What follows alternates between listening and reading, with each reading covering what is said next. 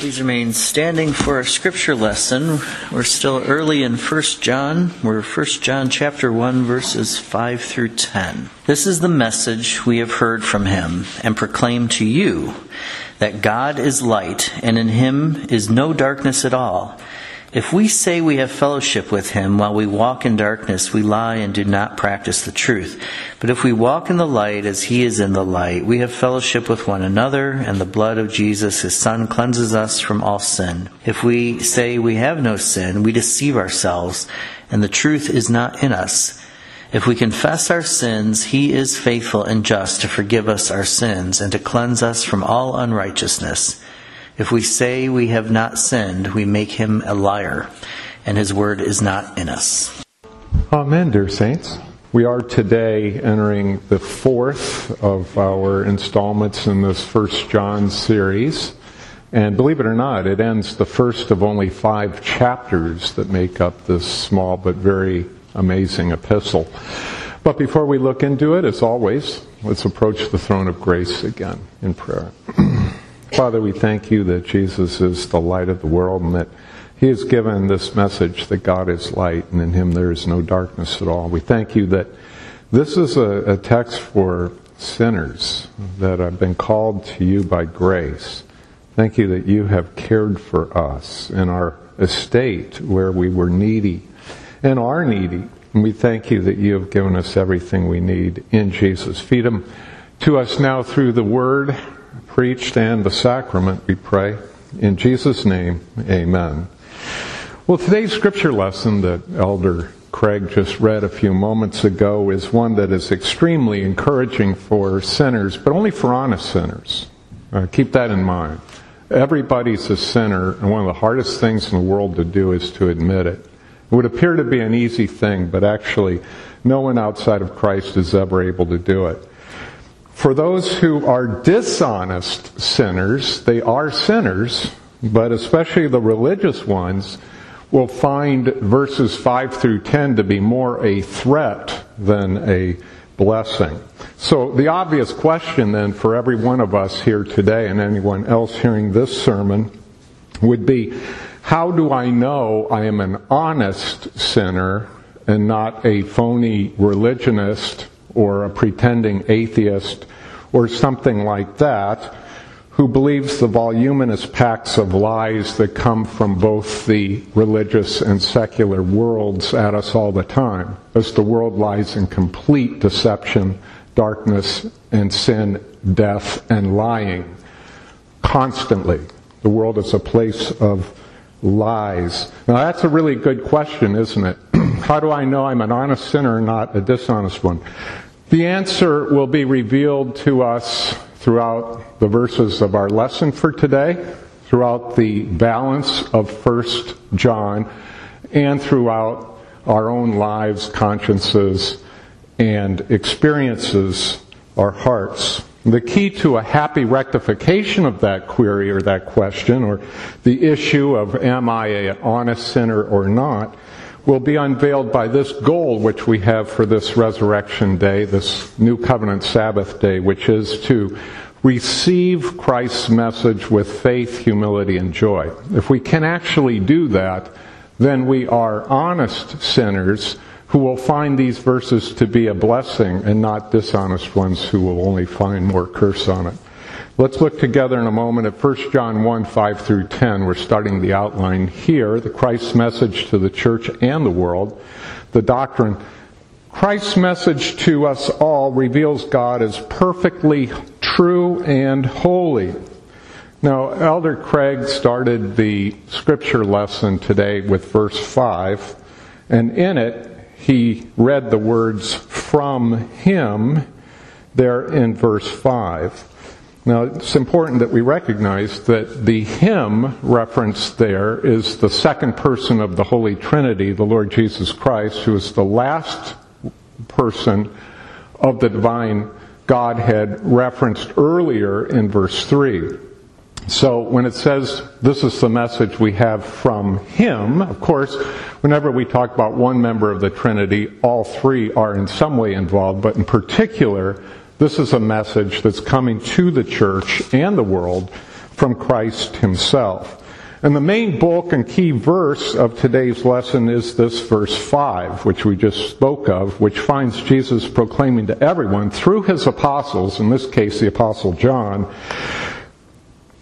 that God is, quote, light, and that in him, God, there is no darkness at all. Now, isn't that a remarkable thing? I'll explain that to you as best I can in the sermon a little bit later. Everything else that we find in these very familiar verses, many of us memorized 1 John 1 9 many years ago, which we usually think of concerning all this great doctrine about confession and forgiveness, all of it, though, is predicated on this hugely important doctrinal statement that we just read that God is light. So whenever you read all the rest of that, that if we confess our sins, if we speak the truth, it's because we are walking in that light of who Jesus Christ is, the light of the world. So let us now flesh out this fact that Christ's message to us all reveals God as perfectly true and holy. First, this is what John means by God is light. In other words, the supremely significant doctrinal statement that God is light is primarily teaching us that God is completely truthful and absolutely holy. But dears, this reality is both comforting and scary for us sinners if we understand it. And our reassurance or our fear will entirely depend upon how honest or honorable, by God's grace, we will be able to be with God Himself and with our own hearts. All of it depends on how honest we can be with ourselves about our real state in life in a fallen world, and then in Jesus Christ in His church, in the fullness of the Spirit. If it is discovered that our hearts are truly and sincerely contrite, are broken, are repentant, are humble before God, if we have hearts that claim zero goodness, no righteousness, no justification, nothing good about ourselves whatsoever, if that can be said, and it can be said that we fully deserve God's wrath if we are left to ourselves, then this attitude, when mixed with saving faith in Jesus Christ, proves that the blood of Christ cleanses us from all our sin, which we're going to read about in these glorious verses. But if one's religion is nothing more than the world's false, lying, proud arrogance, then despite all the claims to self-righteousness and how wonderful people are and how they are justice warriors and doing good in the world, these people will rightly be condemned to eternal death. So, as we can easily see, there's an awful lot at stake here in this most important consideration. Christ's message to us all reveals God is perfectly true and holy. This is what John means by God is light. And all the speeches that follow are either in the light or in the darkness. now, one of the things that I found very fascinating about these six verses of our scripture lesson for today as I was studying it this week is the various orations or speeches that are made by sinful human speakers in this text. In fact, note the outline there. I referenced for you 6a, 8a, 9a, and 10a. And 6a, 8a, and 10a are premised by John's use of three words if we say, if we say, if we say. But the statement that really makes the big difference here is what we see at the beginning of verse 9, where it reads, quote, if we confess our sins. It is one thing to say, and it's another thing to confess. Everything any of us ever say or confess, get this now, very important, is either in the light or in the darkness. There is no twilight zone, no intermediate place. There is no in between. It's either in the light or in the darkness. This doesn't mean to say that we're not still struggling with sin, that we aren't still sinners. But everything we say or confess or even do is ultimately either in the light of Jesus Christ as members of His church or in the darkness of the world in the lies and deception of the world. So you might be thinking, well, Pastor, you've made it uh, pretty difficult here. I know myself to be a sinner, and I cannot totally trust myself with regard to what I say or confess. And my pastoral response to you would be if you feel that way and you trust Jesus Christ as your only hope, goodness, and justification, then you are in the light. Whether you feel like it or sense it or even know it in a certain sense. You are in the light. And that, dears, is a great place to be, to be in the light. Well, let's look at verses 5 through 10, 1 John 1, and be wise to the nature of sayings in light of God's character using in light in uh, a sort of pun sense there. We've already broached the sayings dynamic of today's text, so without further ado, let us now investigate the nature of sayings in light of God's character. First, they are proven or debunked via the test of love for Christ, verses 5 through 7. Now, children, the word debunked means to be shown to be false. So they're either proven to be true or false by the test of love. Let's read verses 5 through 7, where we read, This is the message we have heard from him, that's Christ, and proclaim to you that God is light, and in him is no darkness at all. If we say we have fellowship with him while we walk in darkness, we lie and do not practice the truth. But if we walk in the light as he is in the light, we have fellowship with one another, and the blood of Jesus, his son, cleanses us from all sin. So, why do we say that these three verses really boil down to love? And we don't see the word love there, but why do we rightly draw that conclusion? Well, that's a good question, if you're wondering that. The answer is because without love for God in and through Jesus Christ alone, there is no such thing as these three things mentioned in these verses. First, an appreciation of God as light. If we don't love God, are we going to appreciate the fact that He is light? no. In fact, we're going to be upset about that. And we read verse 5 that God is light. Secondly, there can be no participation with other Christian churchmen in true fellowship, verse 7a, if we don't have the love of God in our hearts. And thirdly, there would be no cleansing from sin by the blood of Jesus Christ, verse 7b, Love, dears, drives and covers it all. Everything.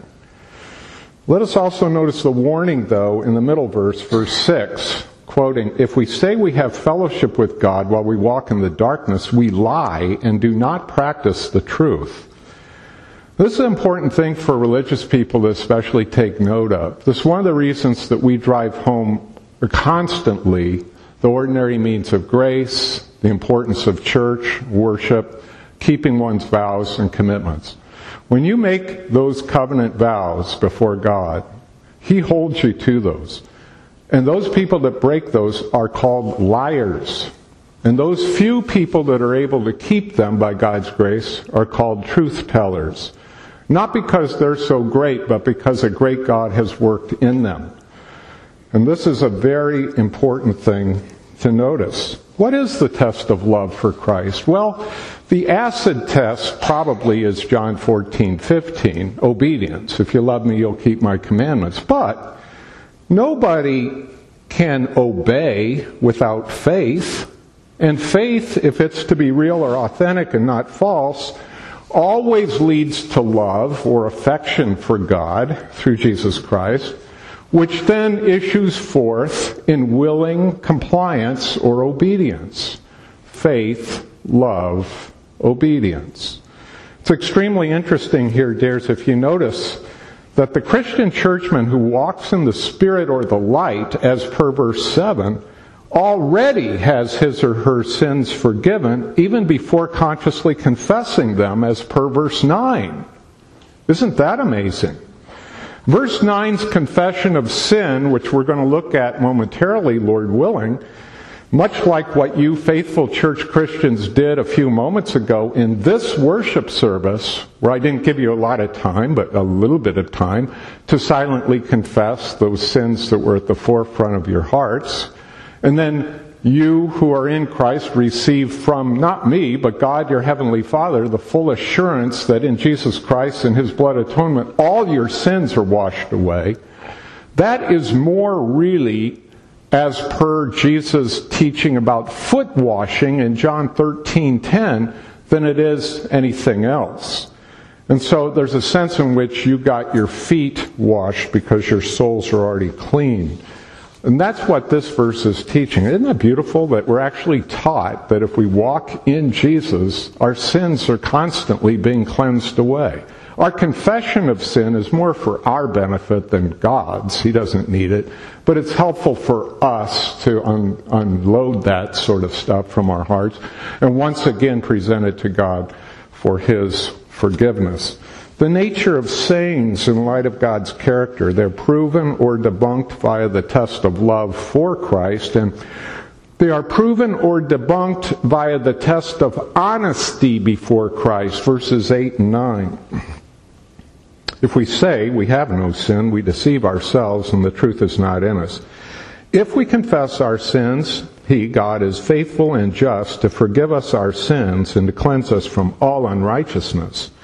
Now, if you were here last Sunday, and I know we have people coming and going, I made, I made the point that maybe it was two weeks ago, that the Apostle John is really big on honesty, and he's very hard on liars. He frequently brings that to bear in his very short little epistle here. He's hard on prevaricators, liars, especially religious liars. So, here in verse 8, we see detailed the ways of the classic, proud, sinful liar. And I'll read it again. If we say we have no sin, we deceive ourselves and the truth is not in us. That's the state of everyone outside of Christ. They don't think they're sinners. They're God, so they think. They make the rules, so they think. But it's not true. Then verse 9 records for us the habit of humble, contrite, broken, repentant, faithful, sinful, but saintly truth tellers. If we confess our sins, God is faithful and just to forgive us our sins, cleanse us from all unrighteousness.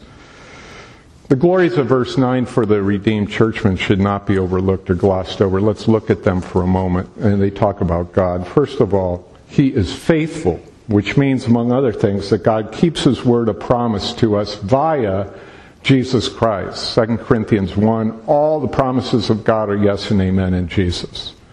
It's a beautiful thing. Next, God is, quote, just. Dears, do you understand the important theological teaching of the Holy Bible? And I would reference for you in particular Romans 3:26 in this regard, that God is actually just in forgiving regenerated Christian sinner saints that make up his church.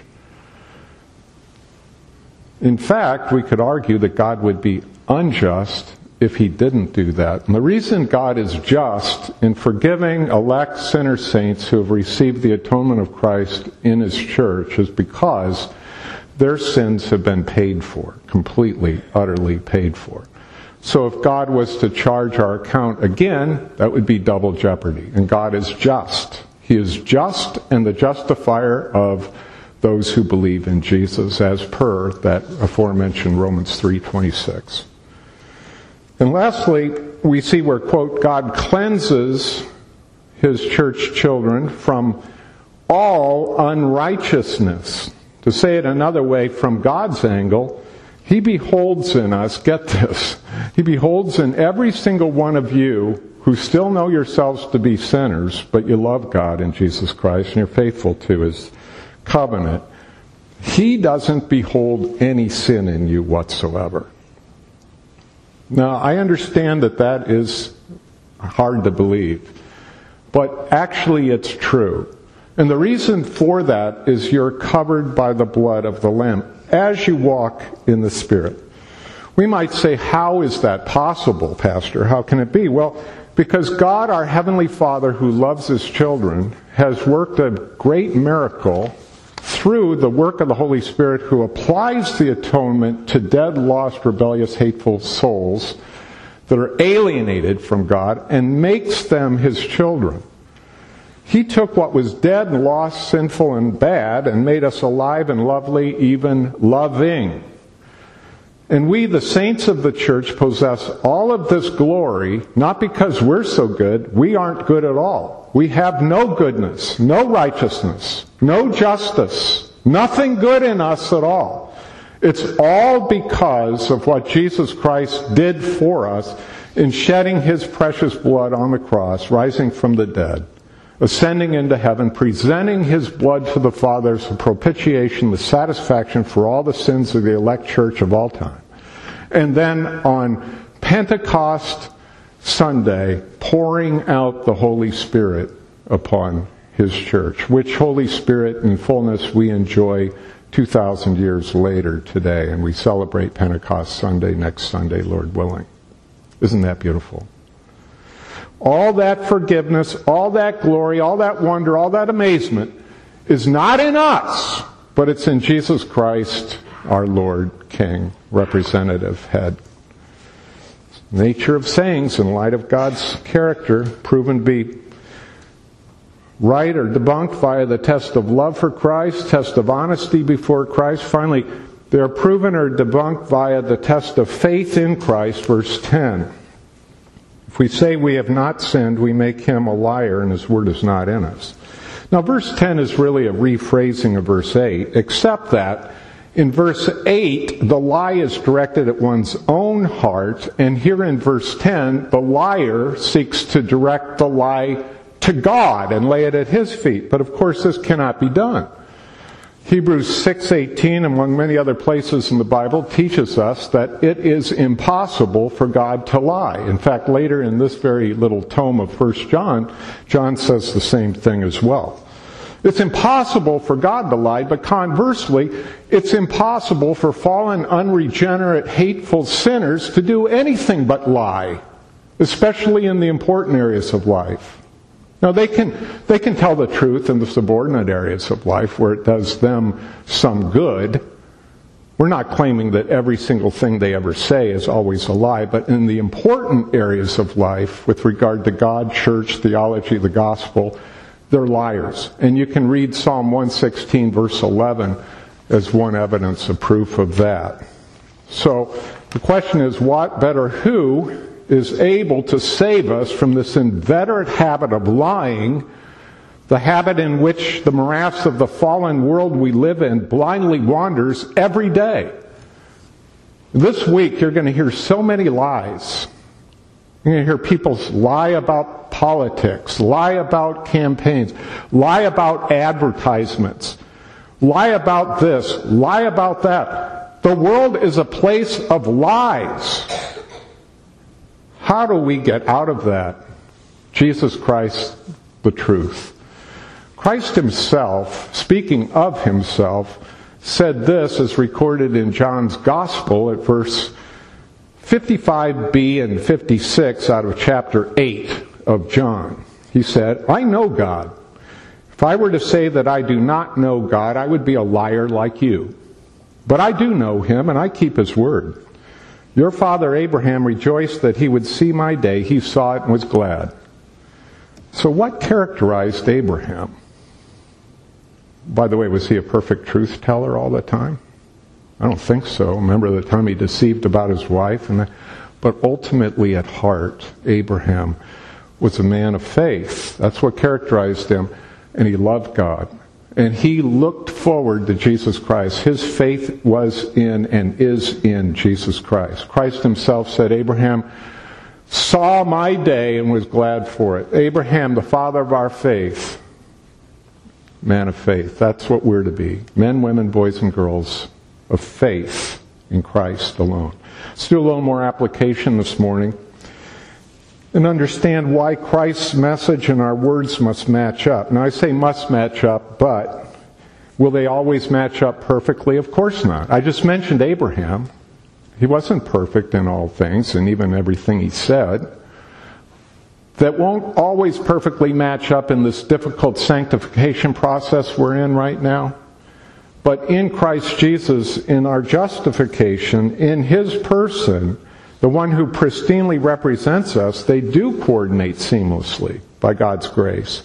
But from our perspective now, let us seek to get a practical handle on why Christ's message and our words must match up. First, because unless we know ourselves to be sinners, we're hopelessly condemned. You might say, well, isn't that the easiest thing in the world to come to? Actually, dears, it's impossible. I've already argued that everyone outside of Christ, really at the heart, does not believe themselves to be sinners. In fact, they believe themselves in some form to be God. It is a very difficult thing to believe that you are a sinner, but it's such an important and basic truth. One of my favorite pictures in the Bible is the parable of the tax collector and the Pharisee, taken from Luke's Gospel at chapter 18, verses 9 to 14. The tax collector doesn't even lift up his eyes, stands far off, beats himself. He asks God for mercy, he knows he's a sinner. The Pharisee says, Oh, God, I'm so glad I'm not like that guy. He's such a bad, rotten guy. I'm, I'm a good guy. I pay my taxes. I do everything that the law tells me to do, supposedly. Of course, he didn't. Didn't keep the first two commandments of the law love God with all the heart, mind, soul, and love one's neighbor as self let alone any of the Ten Commandments. But he thought he did. he goes home, the Pharisee goes home, condemned. And the, and the poor tax collector goes home justified. Totally clean. Justified. Beautiful story. People who refuse to believe that they must have God in Jesus Christ are literally impossible to be saved. They cannot be saved while they are in that state of mind and being. Anyone who is still in the, in the mindset that they don't need God in Jesus Christ cannot be saved. But they can be saved if God does a marvelous work in them. Remember what we learned from verses 8 and 10 of our lesson for today. If we say we have no sin, we deceive ourselves and the truth is not in us. We say we've not sinned, we make God a liar and his word is not in us. As the great John Calvin so brilliantly noted in the first chapter of his great Institutes of the Christian Religion, we have to know who we are truthfully in order to know who God is in Jesus Christ at all. Otherwise, it means nothing to us. And that is why, dears, Christ's message and our words must match up. Because unless we know ourselves to be sinners, we're hopelessly condemned. And yet, if we do know this, we may be wondrously forgiven in Jesus alone. Christ Jesus did not come to this fallen planet to save righteous people who don't need God. Instead, he came here to save sinners who do. And I reference for you those words from Luke 5:32. This means we have to be and know ourselves to be sinners in order to qualify for forgiveness, eternal life, all good things, and heaven. Most of all, Christ Himself. But from our vantage point, who are these people who receive God's forgiveness in Jesus' blood atonement and propitiation? Well, from our vantage point, these are those people who confess themselves to be sinners and in who, in utter desperation, with no reliance upon themselves or their own alleged good works or deeds or character, cast themselves wholeheartedly upon Jesus Christ by faith. There's, that is the message we have for the church and the world. God is light, and in Him there is no darkness at all. And because of that, God has this wonderful character that's manifest in this glorious forgiveness of sins, which closes out this wonderful first chapter of 1 John. There's for the world, there is a message through the church, and that is there is hope. But that hope is only in Jesus. Everything else is a lie and a deception. He is the way, the truth, and the life. Don't forget it. There is no in between when it comes to the important areas Christ, the truth, the gospel, the church, true church, in the light. The world, death, sin, hell, Satan, heresy, all in the darkness. Beloved, Christ's message for the church and the world is a glorious one. Let us be those who preach, share, live, and spread the message of Christ for the church and the world. Let's pray. Father, thank you for that. It's a glorious message there at the end of the first chapter of 1 John. Thank you that you haven't left the whole world in a state of sin and death. You've called out your people and placed them in the house of prayer for all the nations, place of light, Jesus Christ our Lord. Thank you that you've been good and gracious to us. We don't deserve it. We deserve your wrath and condemnation, but you haven't done that. You've given us your very best. Everything good in Christ, and now we get to eat and drink of him in the sacrament. We thank you in Jesus' name. Amen.